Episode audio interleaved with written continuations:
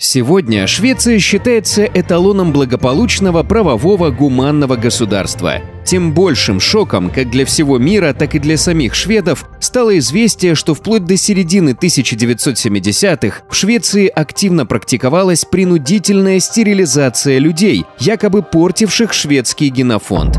Число ее жертв за 40 лет составило почти 63 тысячи человек, в основном женщин.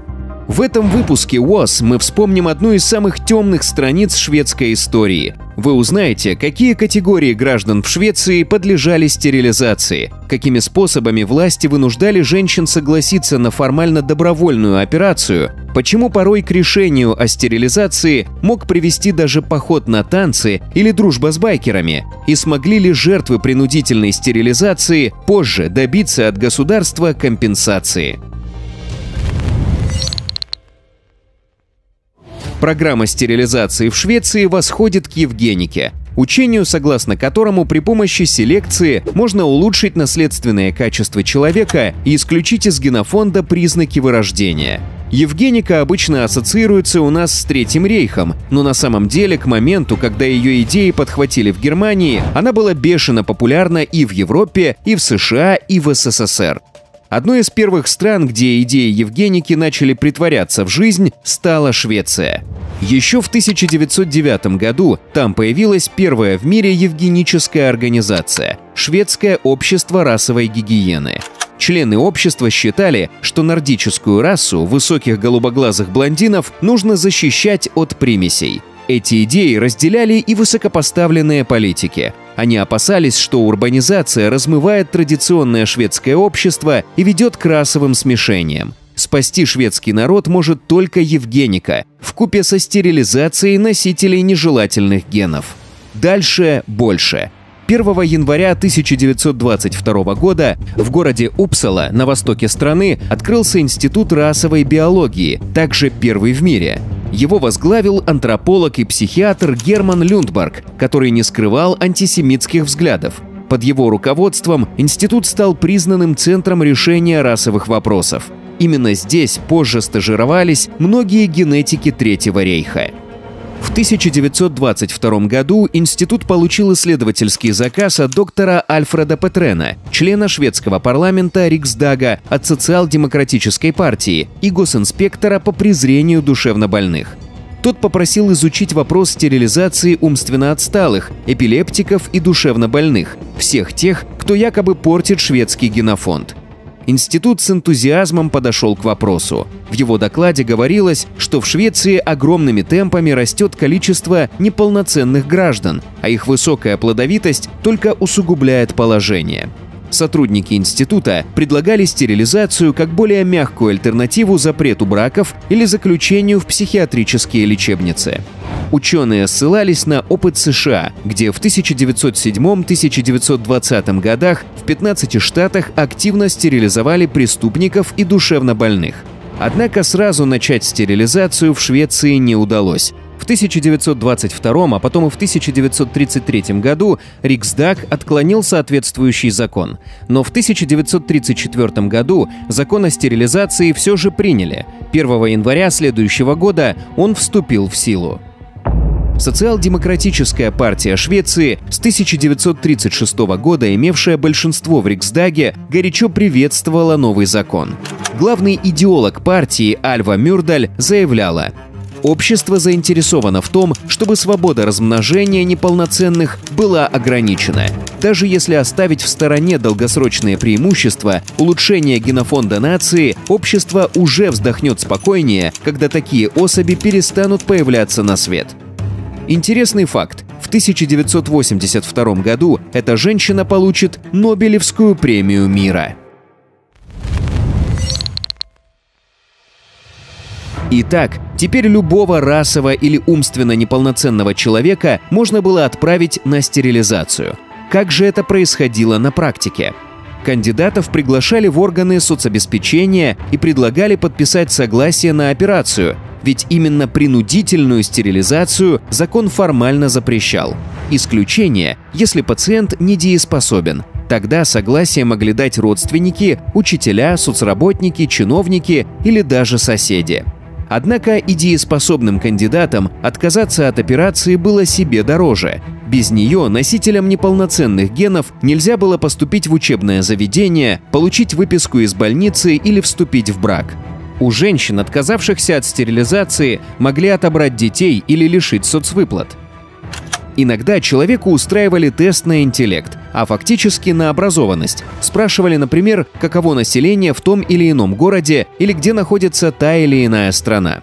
Иногда, чтобы получить от женщин согласие на стерилизацию, власти шли на хитрость и говорили, что им всего лишь удалят аппендикс.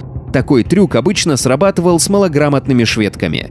На стерилизацию могли отправить и детей, рожденных от умственно отсталых или душевно больных – их заставляли проходить специальные тесты. Если те показывали, что ребенок в силу умственных способностей может испортить шведский генофонд, его изолировали в спецучреждении. Малолетних узников обещали выпустить на свободу только после стерилизации, чаще всего проводимой в подростковом возрасте. Когда согласие тем или иным способом было получено, документы отправлялись в медкомиссию в Стокгольме, где врач, обычно мужчина, заочно принимал решение о стерилизации. За день через его руки могло пройти до 20 подобных документов. На все про все, от вызова в органы соцобеспечения до возвращения домой после операции обычно уходило около недели. Расовую чистоту защищали не только операциями. В стране ограничивали межрасовые браки, а иностранцев, которых считали этнически неполноценными, особенно евреев, стали реже пускать в Швецию. Отношение к евреям изменилось только в конце Второй мировой войны, когда стало очевидно, что Германия ее проиграет. Если поначалу стерилизация в Швеции имела расовый подтекст, то после Нюрнбергского процесса говорить об этом стало как-то неприлично. Но стерилизация никуда не делась. Просто теперь ее необходимость объяснялась решением социальных проблем и укреплением экономики страны. Шведские политики видели в программе стерилизации отличный способ сокращения расходов на государство всеобщего благосостояния. Так что уже в 1941 году действие закона о стерилизации в Швеции расширили и ужесточили. Теперь на эту операцию могли направить не только психически нездоровую женщину, а вообще любую, чье поведение казалось властям антисоциальным. Тогдашний министр юстиции Швеции Карл Густав Вестман назвал ужесточение закона важным шагом в направлении к очищению шведского народа, избавлению его от наследственных черт, ведущих к тому, что в будущих поколениях появятся люди, нежелательные в нашем здоровом и прогрессивном обществе. Отныне поводом к стерилизации могло стать антисоциальное, развязное или фривольное поведение, а также бедность, которая, как считали шведские власти, передавалась по наследству. В первой половине 1940-х стерилизовать могли и женщин, забеременевших в межрасовых браках. Главными загрязнителями расы белокурых свеев сочли саамов, людей, как правило, темноволосых и невысоких, а также цыган – но после окончания Второй мировой о расовом аспекте стали помалкивать. На практике поводы для стерилизации могли быть практически любыми. В конце 1940-х в Швеции принудительно стерилизовали девочку-подростка, слонявшуюся в одиночестве по городским танцзалам. Такое поведение сочли общественно неприемлемым. 1960-е годы на западе страны стерилизовали 17-летнюю девушку только за то, что она дружила с бандой байкеров. После того, как действие закона о стерилизации расширили, количество операций резко возросло. Если в 1935 году их провели 235 раз, то в 1941 году уже 1164 раза – а с конца 1940-х до конца 1950-х ежегодно стерилизовали около 2000 человек. Такой резкий рост связан еще и с тем, что в 1950-х в Швеции ввели детские пособия, а стерилизация позволяла государству сэкономить на социалке. Главными жертвами принудительной стерилизации были именно женщины. Поначалу они составляли около двух третьих всех стерилизованных, но к 1950-1960 годам их доля выросла до 90%, а в 1970-е женщины составляли 99% всех стерилизованных пациентов. Многих из них, особенно тех, кто находился в исправительных заведениях или психбольницах, фактически шантажировали, предлагали подписать согласие на стерилизацию, обещая выпустить на свободу после операции. Сильнейшее давление оказывали также на детей-сирот и на женщин, делавших аборт из-за проблем с плодом. Пик стерилизации пришелся на 1950-е. С начала 1960-х количество операций пошло на убыль, отношение к ним стало меняться. Особенно после того, как в 1970-е ученые провели ряд исследований, подтвердивших, что стерилизация основана на спорных с точки зрения науки основаниях. Отсюда было уже полшага до отмены закона о стерилизации, но что же стало с его жертвами? 1976 году закон о стерилизации в Швеции наконец-то отменили. Теперь операция стала добровольной, но даже после этого большинство жертв продолжали молчать. Стерилизацию не упоминали в учебниках истории, о ней не говорили публично. Многие шведы вообще не знали всех подробностей и масштабов трагедии. Все изменилось в 1997 году, когда 72-летняя на тот момент Мария Нордин обратилась за компенсацией к шведским властям. У Марии с детства было слабое зрение, а ее родители были настолько бедны, что не имели возможности купить дочери очки.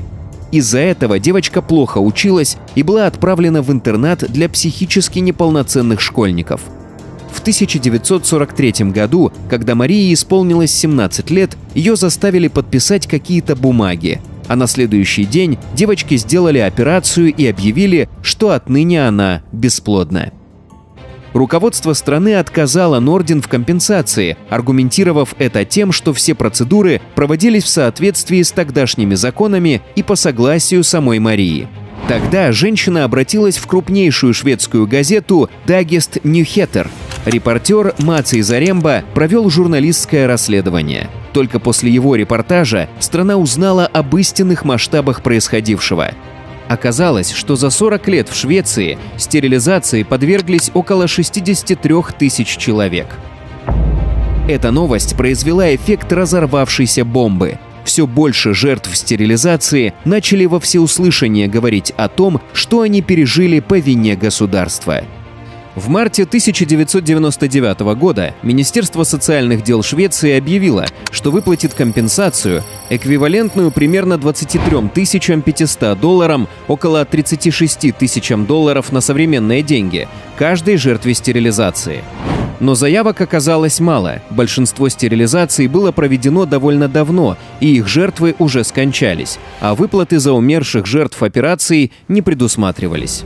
Швеция была не единственной страной, где на законодательном уровне практиковали стерилизацию. По некоторым данным, только в Третьем рейхе этой операции принудительно подвергли около 400 тысяч человек. В Норвегии и Дании стерилизовали 40 и 6 тысяч человек соответственно. Подобная практика имела место в Австрии, Швейцарии, Бельгии до Советской Латвии.